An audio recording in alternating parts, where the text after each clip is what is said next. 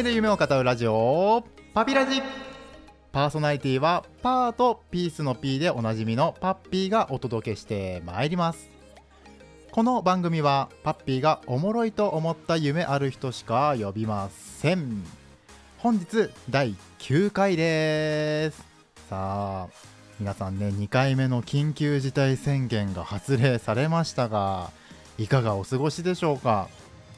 いやー今回ね緊急事態宣言なんですけども正直ね正直やる意味ありますかと。なんかちょっと中途半端な1回目はね本当にこうお店もちょっと控えてくださいみたいな結構こう縛りというか結構強制力はあった方なんですけど2回目に関してはなんか中途半端っていう言葉がぴったりなのかなと。やっぱりこう素人目から見てもまあ飲食店さんがすごい打撃を受けてるんじゃないかと。やっぱ中小企業に関わらず今回大手企業のねあのサイゼリア企業名言いましたけども。サイゼリアはねあのパッピー自身も大学生時代アルバイトで大変お世話になった企業だったんでいざねこうニュースであのふざけんなよっていうねなんか記事だけがピックアップされててそれ見てもですねやっぱりこう大手企業の飲食店さんでもやっぱりきついんだなっていうのを実感してちょっと衝撃を受けたのが、えー、1月の印象でありますね。でパッピー自身もですね別にその中小企業大手企業そんな大きいわけではないんですけどもやっぱりですね少なからずダメージが来ていてですねで他の周りの夢ある人にもですねやっぱりどうしようどうしようっててんやわんやになっておりますので本日はですねパッピーの一人語りをお届けするんですがトークテーマは夢ある人とコロナの付き合い方を話していきます。パッピーがねやはりあの2021年こうやって動いていこうかなっていう計画もあったんですがやはりですねまだまだ何があるか分かんないということで急遽ちょっと戦略とか行動をですね、えー、改めましたのでその話を聞いてなんか皆さんもね参考になればいいなと思ってお話をしていきます。是非最後まで楽しんでってください。この番組は夢を叶えるなんて当たり前。オレンジスターの提供でお送りいたします。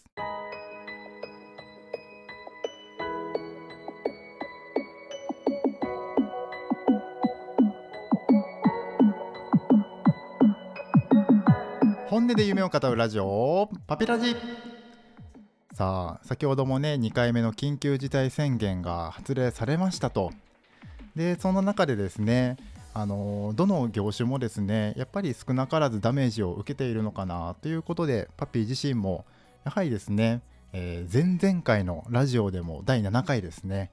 2021年の抱負を語ってこうやって動いていくよみたいなお話をしたんですがもう早速ねこうつまずいたというかあのその緊急事態宣言によってですねこのまま進むのはまずいなっていうことでもう早くもですね計画が崩れ改めてですねあの構築し直したのでその、えー、共有とあとはですねどういった戦略で進めていくのかっていうのをお話ししてですね皆さんの何か参考になれば嬉しいなと思ってこのラジオをお届けしてまいります。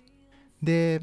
まずですねパッピー自身がどんなダメージを食らったかって言いますと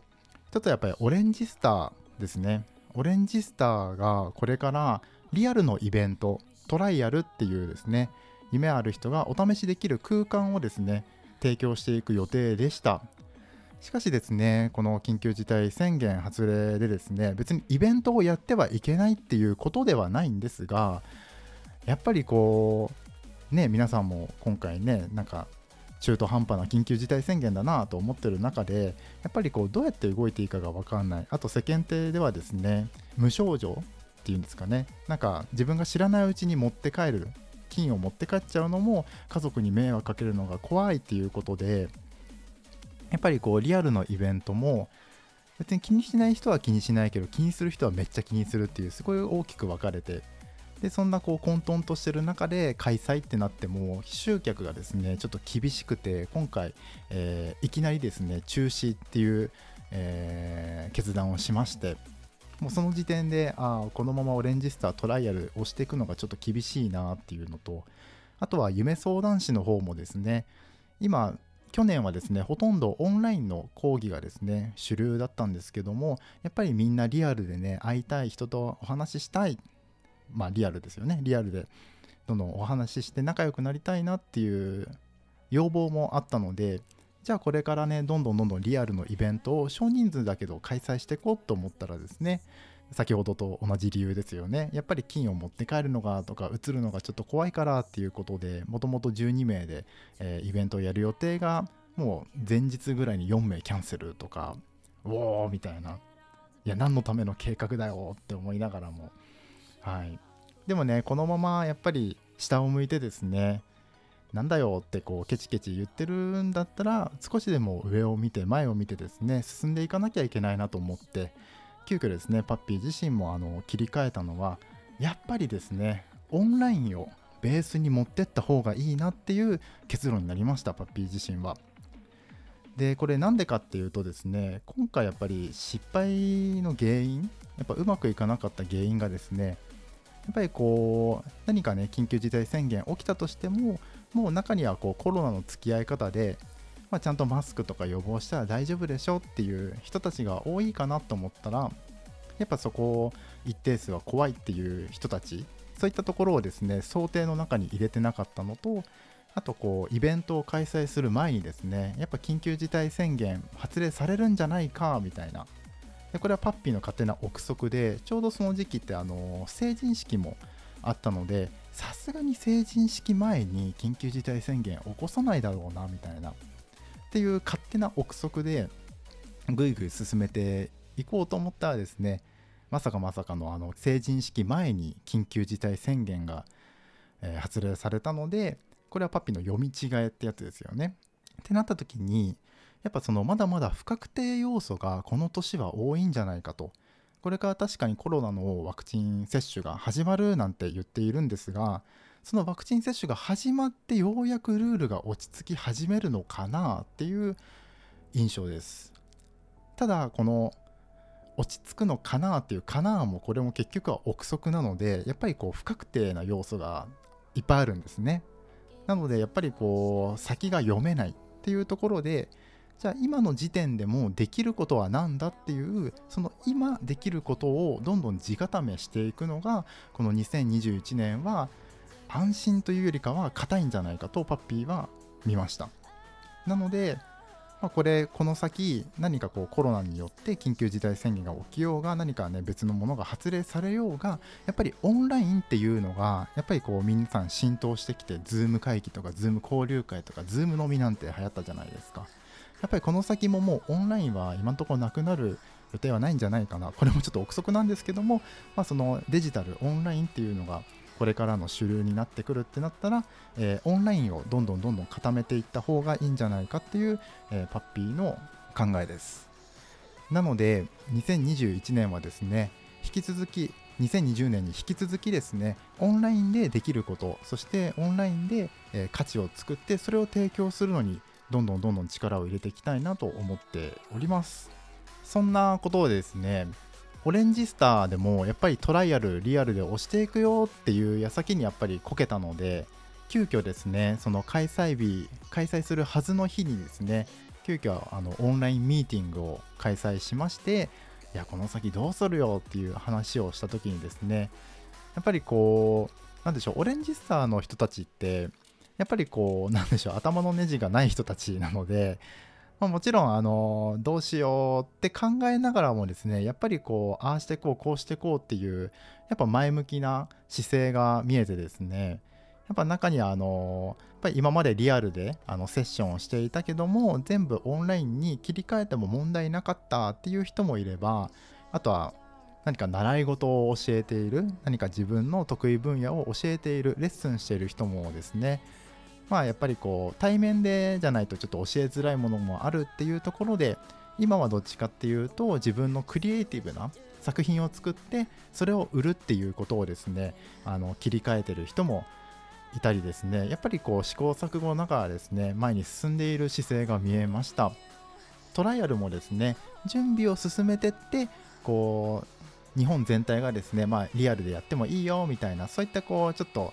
兆しが見えたらまた再開するっていうことで皆さん今準備をしていきましょうっていう流れとあとはですねやっぱりその中でもせっかく皆さんお家にいる時間が長かったりとかですねこのまま止まってるのもすごいもったいないっていうことでオレンジスターではやっぱりつながりっていうところでやっぱりチャンスって人が運んでくるもんだと思っているのでやっぱりどんどんどんどん横のつながりを増やしていく方がみんなのためになるのかなっていうことでまたですねオンライン交流会をですねえ今までもやってたんですけどもまたバージョンアップさせてより夢ある人がですね、え、この会に参加していただけると少しでも自分の夢が、え、進められるようなそんなオンライン交流会をですねバージョンアップさせて、え、また定期的にやっていくなどですね、えそんな対策をですねオレンジスターではしております。夢相談師の方もですねやっぱりリアルの講義をやりたかったんですけどもどうしてもこう確実に着実に進めていくためにはっていうことで、まあ、オンラインでやっぱりこう講義をしていこうっていう流れに今パッピー自身も固めております。別に今までもあのオンラインで講義はやっていたんですけどもやっぱその中でもパピー自身もリアルでお話ししたりとかあの交流したりするのがやっぱり好きだったのでそっちをやりたいなってこうムズムズしてたんですけども、まあ、ここはちょっと我慢してまあそれでもやっぱりパピーが今まで教えていたことをどんどんどんどん一人でも多くでも夢を叶えたいので、えー、それをね伝授していけるような回をこれからどんどんどんどんオンラインの方で打ち出していこうかなと。で代わりにですね、えー、またリアルでもやっていいよっていう流れになったらなんかですね懇親会なんかお料理もつけて飲み物もつけてなんか、えー、講義終わった後はみんなでわちゃわちゃ仲良くなれるような懇親会もつけて、えー、打ち出していきたいなと思っておりますそんな前半はですね、パピー自身がですね、どんなダメージを食らったかとか、あとはこれからこういった対策であの動いていくよっていうのをシェアさせていただきました。後半はですね、さらにさらにですね、夢ある人にとって、ちょっとしたですね、参考になるようなお話をできたらいいなと思っておりますので、楽しみにしててください。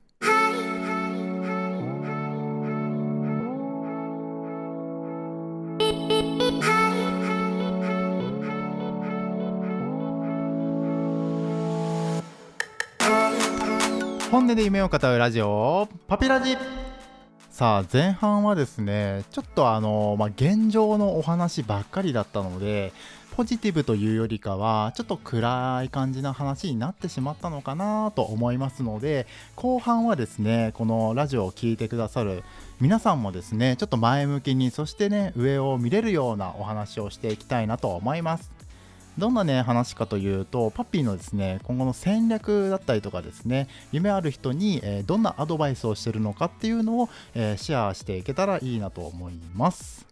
さあまずですね何から話そうかなと思うんですけども、まあ、さっきのあのオンラインをねベースにするのはもちろんそうででやっぱりじゃあみんながみんな全てオンラインに切り替えられるかって言ったらちょっと難しいところもあると。でもやっぱりせっかくの時間があるのでパピはですね一つ取っているのはオープンチャットって呼ばれる、えー、これはね LINE が提供している皆さんねあのグループ LINE ってあるじゃないですか。あれを結構パブリックあの公にこう宣伝できるこう見ず知らずでもこうニックネームを、変えてこう入室できるそんなこうグループ LINE みたいなそれがですねオープンチャットって呼ばれるものを、LINE が提供しております。でこのオープンチャットがですねやっぱりこうファンとの交流にすごいピカイチいいなと思っていて毎日毎日ですねおはようでもいいからそのオープンチャットに入ってくれたファンの人たちになんか挨拶したりとかですねそういうのを送るのがいいんじゃないかなと思っております。それをすることで何が起きるかっていうとやっぱりこう信頼信用っていうのがすごい、えー、ビジネスまあ、夢叶えるのにもすごい大切になっていくのでその信頼と信用をどうやってこう構築していくかっていうと、まあ、一つはやっぱりこう長い時間をかけてお話をして、えー、信頼信用を構築するっていうのとあとは単純接触効果って呼ばれるやっぱり回数をこなしていくとだんだんその人のことに対してやっぱりこう信頼信用が構築されていくっていうのがありますのでそのオープンチャットで挨拶でもいいから、えー、送った方がいいよっていうのはその毎日ねこうおはようでもいいんでおはようってなるとそれがね、えー、毎日毎日やることによってあ何々さんまたおはようって言ってくれたみたいなおはようみたいな返すとだんだんそれが信頼信用構築になっていくのでじゃあその信頼信用構築が溜まっていったらですね何か自分が打ち出す企画だったりとかイベントをですねこれやりますって言ったらそこでこうスムーズにあ何々さんだったら私も参加したいみたいなところでですね集客がスムーズになったりとかですね結構メリットが多いなと思っていまして。でもちろんオープンチャットじゃなくてもですね今いろんな SNS あります。Twitter とか、えー、Instagram、YouTube とかですねあるんですけどもその中でなんでオープンチャットかっていうと結構他のね今言った Twitter とか Instagram とかって結構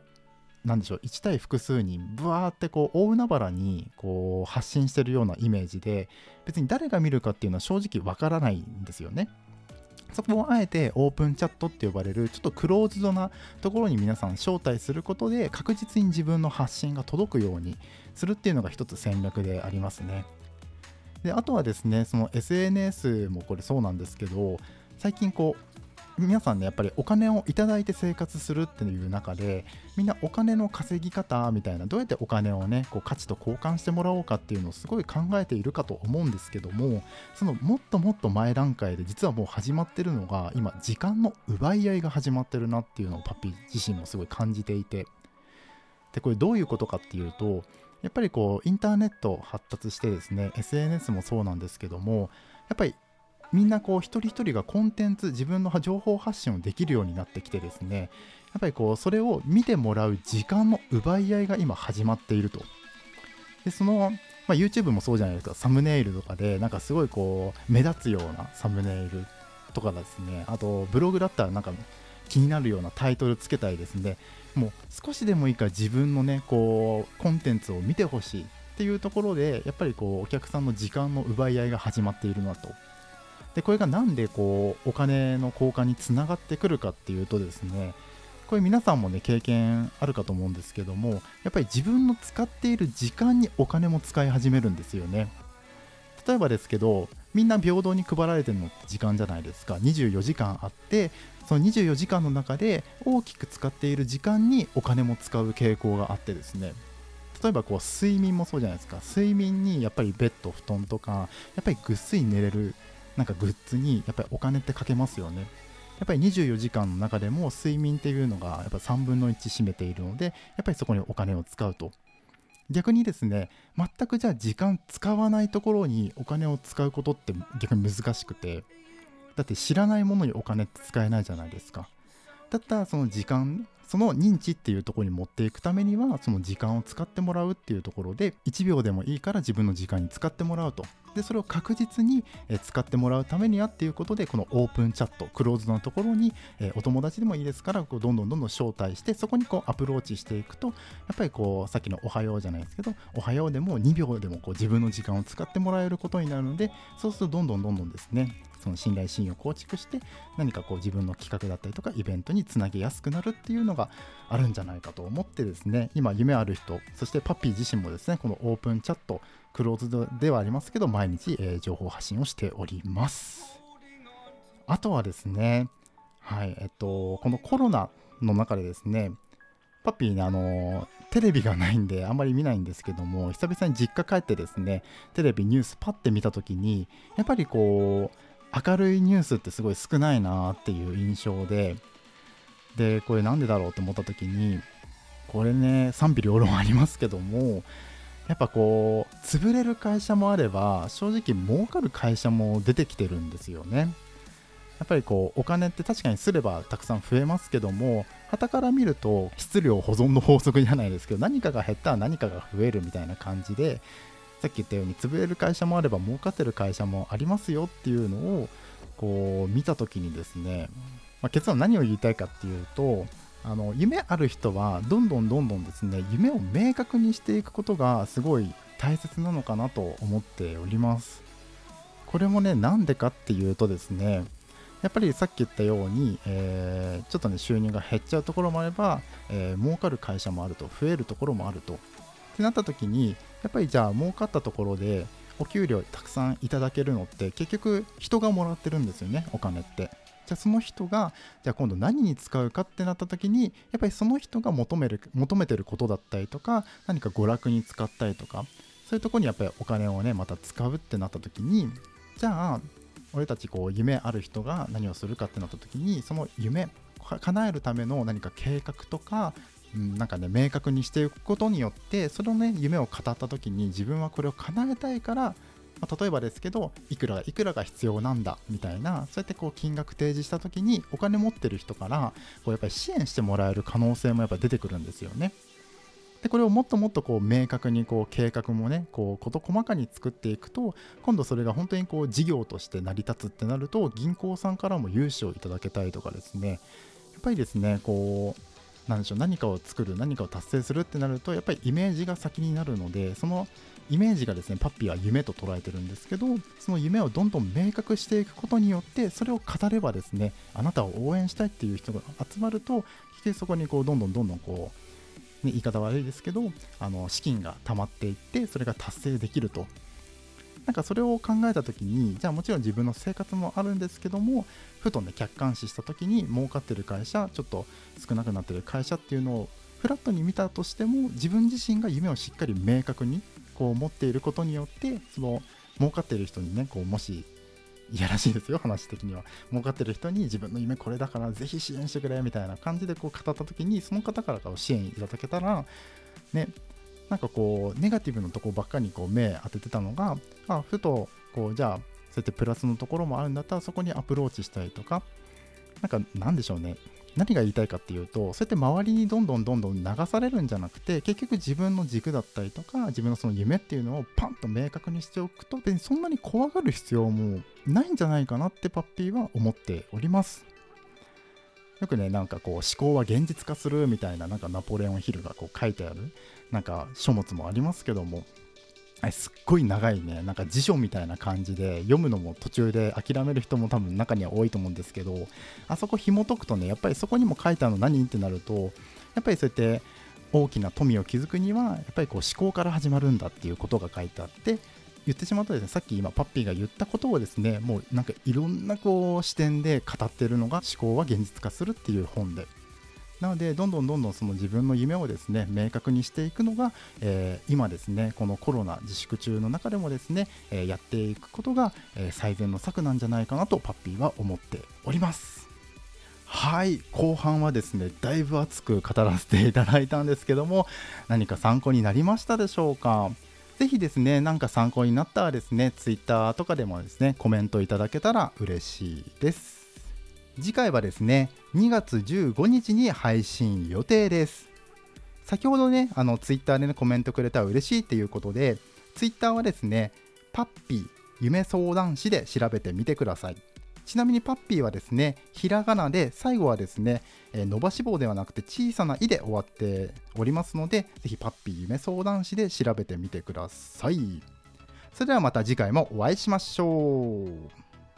この番組は個性を掛け合わせて夢を叶えるコミュニティオレンジスターの提供でお送りしました。